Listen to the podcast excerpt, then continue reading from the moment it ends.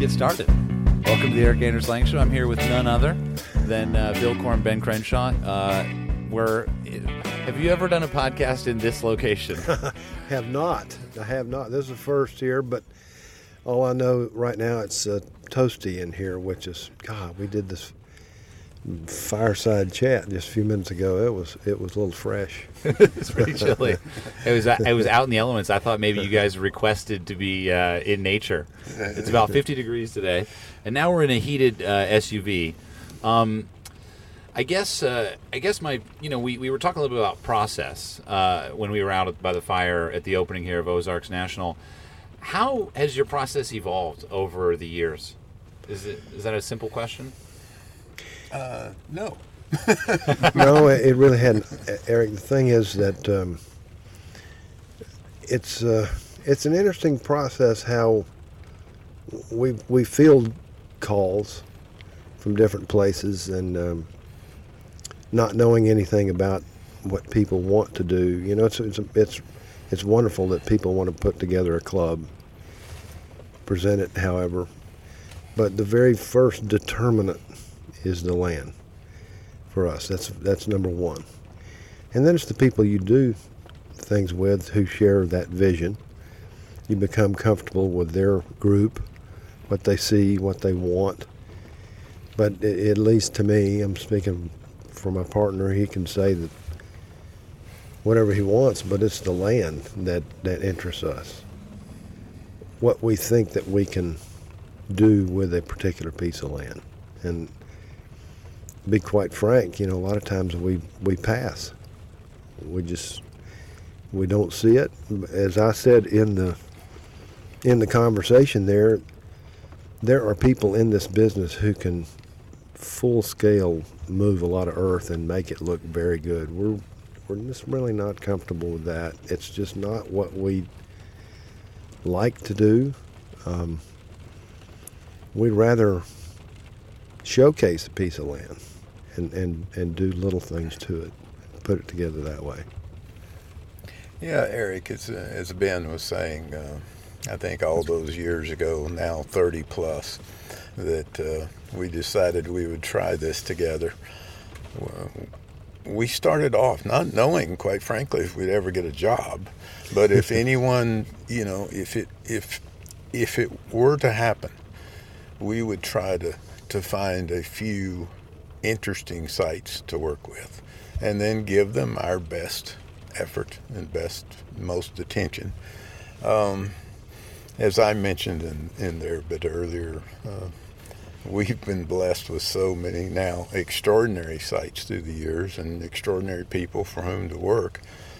Um, I, I, don't think either of us could have ever possibly have beyond our imagination to you know to even think of the sites we've been given to work with and the opportunities we've been given. But as Ben said, it all starts with the land.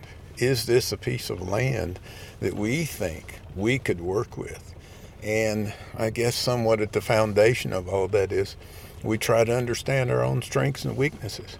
We know we try to understand what we're good at. And equally, if not more importantly, understand what we're not good at. And when it comes to sites that, that require extreme earthworks and alteration to, to, to create a golf course, that's not playing to our strengths. So why would we do it? We could end up spending huge amounts of someone's money and building a bad product. That's not the goal. So we gravitate toward the sites that already inherently have um, uh, feel like they're they're suited in a in a very natural way for golf. That sounds like uh, an important life lesson that, that you'd be lucky for your career to teach you. Is, is that is there something else maybe that uh, your career or maybe golf in general has taught you that has kind of lent itself to what you're doing now? Yeah, that, that's interesting. It's I, you know, it may sound strange, but it kind of all boils down to a matter of taste. And like Bill says, what you're comfortable with, and it's it's far beyond what you see a situation and you see you see golf out there somehow you see it pictured out there in your mind, and you, you, sometimes it takes a while for it to sink in, but there's invariably spots on a piece of land that you know that's more that's natural and that's we can make it. Oh, we don't have to enhance that much at all. Maybe other parts of the course you have to work at it a bit, but it still has to fit into a theme. That's what you're after, and uh, it has to kind of boil into a final product that you you hope that a lot of people who want to play will enjoy. And um, while again testing some of the best players in the world, but you still have to make it uh, accommodating to to other classes. But it's yeah, it's it. I guess you, it looks like golf and maybe it smells like golf. You, you can see that readily in a, in a site sometimes. Yeah, I think Erik too. It's a it's a little like you asked about how does the our philosophy relate to golf. I guess a connection. It's a, it's a little like knowing your own game. What are your strengths? What are your weaknesses? And if you truly know your own game, you probably are going to be more successful while playing the game. And we've tried to know. We've tried to know our strengths and, and our limitations and, and go from there. We've tried very hard to to find some sites we thought we could work with, and we tried to um, assess those sites with no preconceived notions. We try not to go to a site saying, "Oh, this should be this, this should be that." Um, just just talking a bit earlier there, we were I was talking about how, from our perspective, one of the worst things we could do is go and say, oh, we're going to build a certain type of golf course. We're going to build a certain length golf course, a certain, any kind of preconceived notion before thoroughly assessing and studying the site and see what that site will allow, allow to happen. Um, if you go with preconceived notions, you're very likely going to miss a great deal of what's natural in the site and what the site would give you. Our dear friend Rod Whitman, the Canadian architect, who Ben and I've known forever, he had one of the great lines I've ever heard when talking about people looking at golf. It applies to many things in life, but certainly looking at golf or land or golf courses when he said, he looks but he does not see. if you if, if if you're not careful and you go with preconceived notions, you will look at the land but you'll only see what you've already thought of. If you go open minded with no preconceived notions or formula, you can see what's right in front of you more often than not. Another, you can look past something pretty easily. Yeah, another life lesson. I mean, this is just. I, I, I heard you say something, uh, Bill, when, when we were sitting by the, the coldest fire I've ever sat in front of you said you said a phrase that really filled me with a lot of questions. You said the man who taught me to play golf. Can you tell me about that person? Um, yeah, Erik. I grew up out in way out in the country in North Carolina, and uh, on a dirt road, and, and, you know, very few neighbors. But my, I was very fortunate. And the man, Donald Jarrett, was his name. Uh, my really my only neighbor uh, loved to play golf so I would caddy for him. He gave me some old clubs. We'd make up little holes between his house and our house and play from yard to yard and into the cornfield when the when the corn wasn't growing and you know that sort of thing, just like kids and people do. But um, yeah, he introduced me to golf. So, but he introduced me. He played in a very different fashion. He was not a particularly powerful player, and and but he was really good with his short game and he thought really well. He was the first person I knew who would look at landforms and figure out ways to make the landforms help him with his golf game. Even if he were not capable of hitting shots, as we said earlier, point A to B, he would find out a way. Uh, you know, if there were individual holes and even individual landforms that he could use to help him negotiate the course to actually compete with players who were probably more powerful or maybe even more skillful than he. And he was very successful at it. So from that, I can hear kind of the early uh, inspiration for what would become your legacy. Uh, ben, does something in your career also lend itself to um, what you're doing now, your your playing career? Yeah, well, I, I was fortunate enough to have grown up on mainly uh, one municipal golf course in West Austin that we're trying to save right now. It's been there since 1925. And another golf course, which was the Austin Country Club, the old one, which was built by Perry Maxwell, who, to our minds, was one, was one of the best. And that's where I met Harvey Penick. And yeah, I met him when I was seven years old. My brother played, but that was my incubation. But I could tell later on I was on a really good golf course. That was a neat piece of land. And the more I played, the more I started to travel a little bit, the more interested I became in architecture. Uh, all along I was playing, but the opportunity to travel, and many times I, I would go see a golf course that, that I'd heard about or read about, and that was my field study. Jack Nicklaus was uh, was a player, and early made the decision that he was going to get into building courses one day too. So I thought about that quite a bit too. Um, I, I think of this podcast on some level as, as being a way for people to learn about golf. So I think we need to dig into those two names. Harvey Penick was one of the first books, uh, the Little Red Book was one of the first things I ever read in golf. Can you talk a little bit about that, just so that people listening uh, can sort of uh, maybe maybe take part in that as well? People are drawn to to, and it really started with a word of mouth. Harvey Harvey's teaching. He was a wonderful teacher. Um, and when people started reading that book, um, they quickly learned there's a lot uh, in in that book other than golf, and it was a it was a, a gentleman's way of, of looking at things. Very very kind and patient man, uh, non-complex.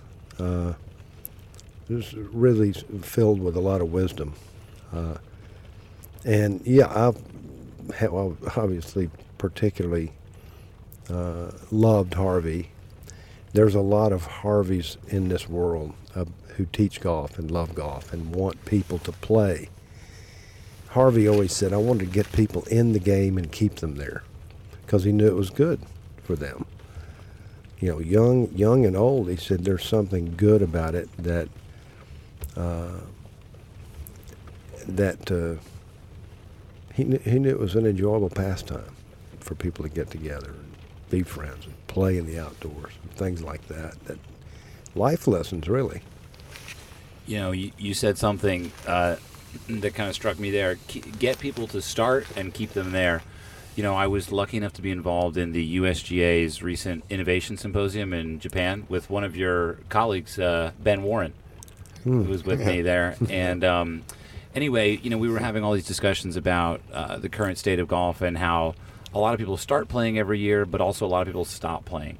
Um, do you guys have a, a pulse on that, and maybe why? And and do you incorporate that? I mean, into your um, you know thoughts on how golf is going to evolve, no matter what, in the future? Do you think about that much? You know, it's very difficult for to, to, to do it alone, especially very, I think it vitally important for a little kid to go out with his buddies and, and play and mix it up and have compete. The the competition is, is a lot of it that draws you to the game and keeps you in there. Uh, it's, I think um, Harvey was, was one that he didn't want so much instruction as for a kid right at the beginning. I mean, you just you want to let the kids hit it around or knocking it around, watch the ball roll, watch it do this, but very important to have a little buddy with you so you can bounce things off and, and, and learn together. I was so lucky. We had a whole bunch of little kids who could play and really enjoyed it. It just whetted my interest forever. Uh, that's the way I started, and uh, I wish people could start that way. But very difficult to just let a kid go out alone. You know, there's nothing. It's a little overwhelming. Yeah, I think uh, in some ways the, you got to be either good pretty quick, or you got to have no friends. you yeah, know, to play alone. it's, it's no fun to play alone. No. Although there's been a few instances where people have worked it out, but the social sociability of the game, I think, is thread threads the needle of, of getting people interested in and then becoming a golfer the rest of their life.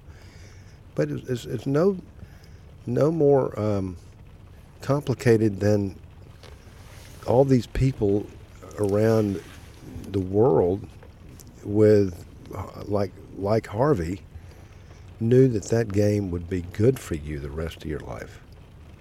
That's as simple as that.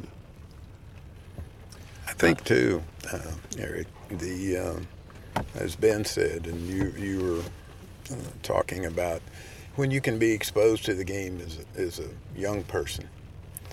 Um, if you can be exposed in, in ways that that are enjoyable on courses, they don't have to be famous courses. They don't have to be expensive courses, but just courses that that engage your interest and and uh, allow you the opportunity to succeed. I don't by that I don't mean the courses have to be so bland as to just be mindless activity. There need to be some challenges to have the thrill of success. And but once you get that sense of of that engagement, uh, you know, particularly as a young person, the times may come in your life as you as you get older and with families and that sort of thing. You may, for good reason, responsibility reasons, have to go away from golf. But it's a game that you can re-enter at a later part of life, and uh, it, it does, as Ben said, it's uh, it's a game that can stick with you for for an entire lifetime, um, even if it's intermittent. I have a, I have a lo- lot more questions. We're going to take a quick break. Uh, everybody, stand by. All right, folks. You know my favorite golf shoe, don't you? I think you do. It's Three Stripe Life, y'all, and that means Adidas. Um, and so, anyway, I just wanted to tell you that when I, I I'm I'm a big fan of the Tour 360, obviously, and uh, they've made a huge update to the Tour 360, and uh, the two letters that it's concerned with are the letters X and T. Okay. The Tour 360 XT changes the game. Okay. It's lighter, so your feet feel even better after a round. By the way, a light golf shoe is what I'm all about. A heavy, there are some other uh, companies making heavy golf shoes, and I'm just like, by the way, I weigh enough. There's enough going on. I'm carrying a golf bag, I'm carrying my team. Um, Tour XT changes the game. It's lighter, so your feet feel even better after a round, and it still features that boost, y'all. Do you know where Boost comes from? It and Boost is cool because it only comes in black and white. I don't know if you noticed that. And actually, they the guy who made Boost like was going to bring it to some other. You know, they they were shopping it around, and everyone else said no. Adidas was like, "I'll take that Boost, even though it's only black and white." And what did Adidas do with it? They made it awesome. I'm looking at Boost right now on my feet boost on my feet. Uh, and it has an X shaped traction system that gives you insane stability. Literally, it's not sane. It's literally crazy. Your feet will literally be like, I'm crazy. Best part, it comes in spikeless. Ooh, that's tight. The first spikeless ever in the history of the Tour 360. Crazy comfortable and perfect for the course. Get your pair at adidas.com. Thank me later. Follow Adidas Golf for all the latest and greatest. That's all true statements right there. Check it out. Go support Adidas because they're a good company, good people. I like it.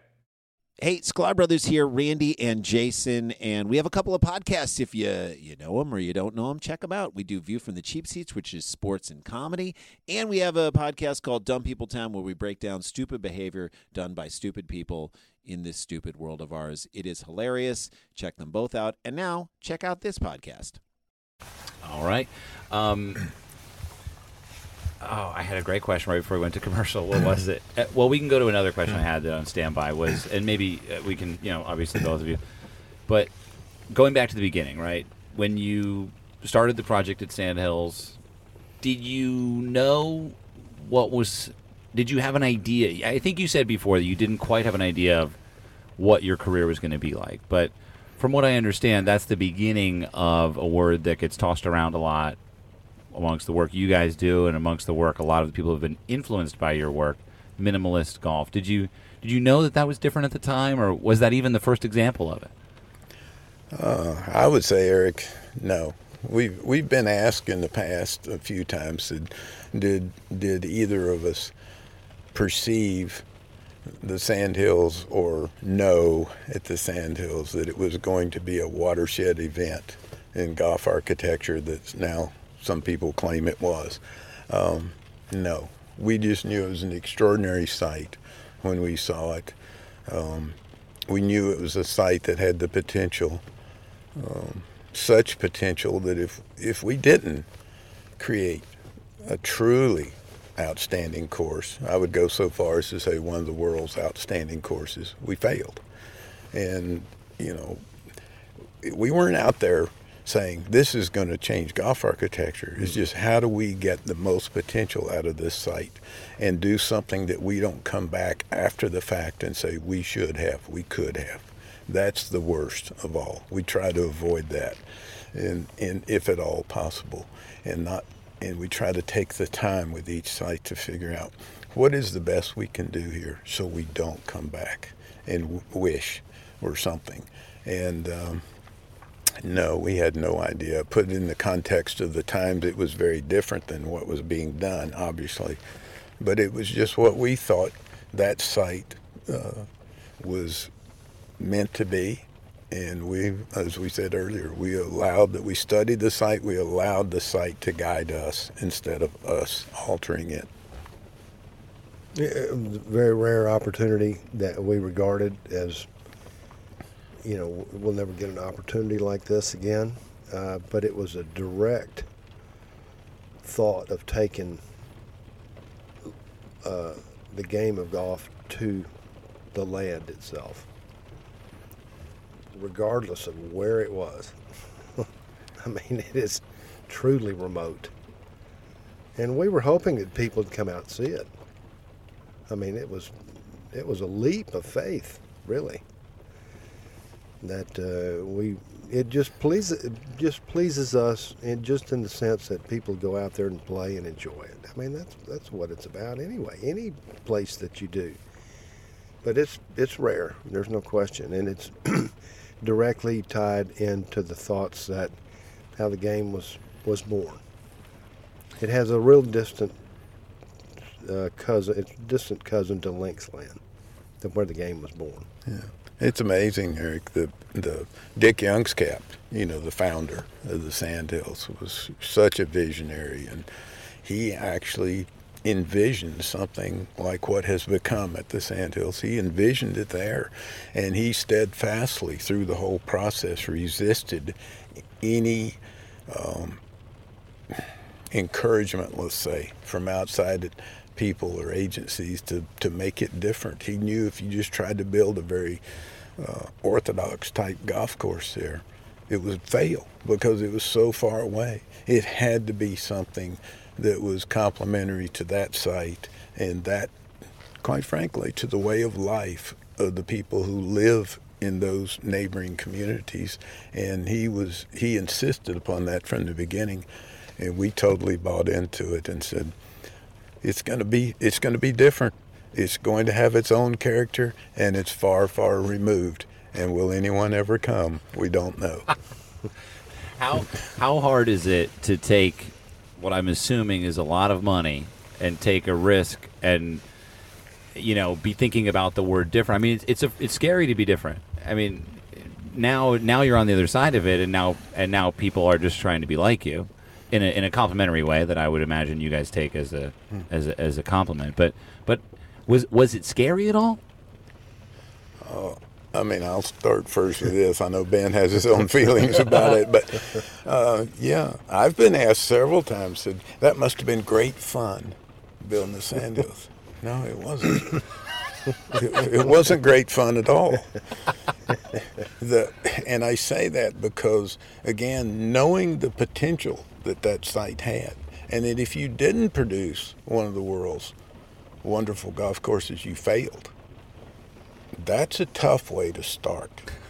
And and and so that in and of itself made it a bit stressful. And then with the elements at the sandhills with the wind blowing and things blowing everywhere and and and the, difficulties involved in in building it and and it, was and Dick Youngscap being so so creative in the sense of how he put the project together, but the fact he designed all the buildings, he helped put in all the deep main irrigation, literally running a backhoe, the whole thing being done by today's standards on a shoestring. I mean, a very thin shoestring budget.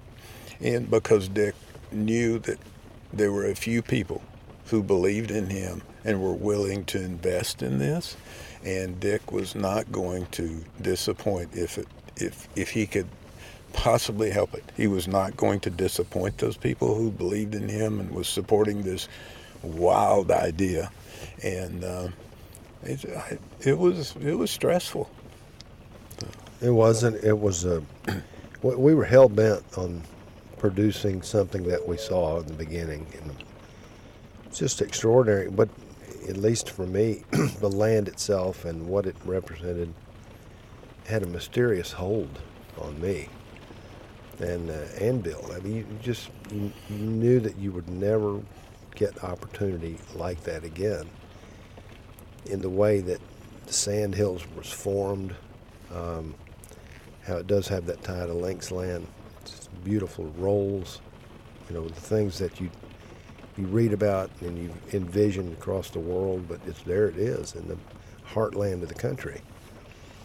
But it's like Bill says, it's a lot of the philosophy of the people, and uh, who have a very difficult life, uh, harsh life in raising cattle in all hmm. sorts of environments, uh, tough environments, reflected in their their people. But the whole thing, uh, it's amazing how it's worked, but it's been protected by the people who work there and live there. Uh, but man, it was it was it was a really interesting part of our lives. What do you mean when you say that? Meaning that we, you never would. first of all, you never thought that that the land like that existed in our country, and it's right out in the middle, and it's beautiful sand hills. You know, a third of the state of Nebraska is encompassed in the sand hills. Very sandy, but there again has that links back to the origins of the game of golf. Uh, links like. So you know that that idea pervaded all throughout our process. Uh, but we're we're proud to to have been, you know, the two guys along with the people who worked with us to make that idea come to fruition, and it does represent something in golf's past that is presented now. I see a lot of similarities in kind of uh, our lives in some ways, right? You guys, um, you know, create a golf experience for people every day, and, and they get to relive it, and you get to go back and revisit it. I do that with uh, videos and you know podcasts and stuff, and so I've actually found in my own life um, some sometimes the experience of creating that, the videos and the stories, and this is almost I almost enjoy it a little more than playing golf. I'm, I'm and, and and I have a hard time even saying that because I love playing golf. But I'm curious to know for you two, is it is that at all the same? If if you had to choose, would you would you prefer to work in the dirt or would you prefer to play? I'm sure the answer is different, maybe for both of you. Well, I've I've been asked that, and I you know I've been a player my whole my whole life, but uh, I'll tell you what, when I was 16 years old, when I saw something completely different in Boston at the country club in Brookline, I thought, well, this is just, you know, most a very staid atmosphere, one of the five founding members of the USGA, but how they, that golf course had a hold on me. It's how did they make this golf course sort of craggy New England? And it was it just it just was something completely different than I'd ever seen as a youth, and I just knew someday I wanted to get into golf course architecture. That's where my love of golf history started, and no better place than than right there. But uh, it transformed me, and. Mm. Like I've said many times, my head's been in a book ever since, along with my playing. Uh, yeah, I'm passionate about playing and uh, you know, somewhat successful, but uh, you know, you, you, you, you can never stop learning. Uh, it's fascinating to me who built what, where, how did they do it. It's fascinating. What was the last thing that you learned about golf that surprised you? The last thing about golf, uh, there's nothing surprising about you learn every day. I, I know this very simply. Uh, if you play, you're going to see something completely surprising on the course every day. I don't care where, you just got to keep your eyes. Something happens on a golf course completely indifferent. And that's, you know, it's, it is like a game of chance sometimes. So you, you can never explain sometimes what ha- what happens on a course. It's sort of, sort of mystifying that way. I agree.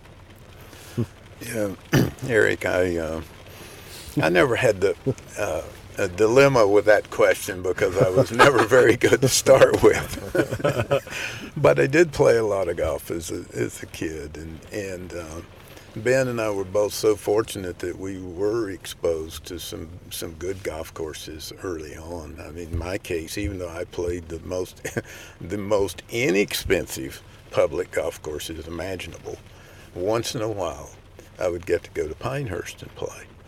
And I didn't know it at the time, um, you know, that was anything special. Other than I, I, knew a bit about the history, not much, but, uh, you know, I would go play. Later on in school, I, I was able to play at a place called Old Town in Winston-Salem, North Carolina, which is Perry Maxwell Golf Course, which Ben had grown up on a Perry Maxwell Golf Course. And, uh, you begin to, to, to realize as you're playing like like everyone, I guess I like everyone else go. I like this golf course. I like that one. Why? Because I can play better on this one, or this one suits my game better, or something. But pretty soon you start to think about why do I like this better? Hmm. Why is it I find this more appealing?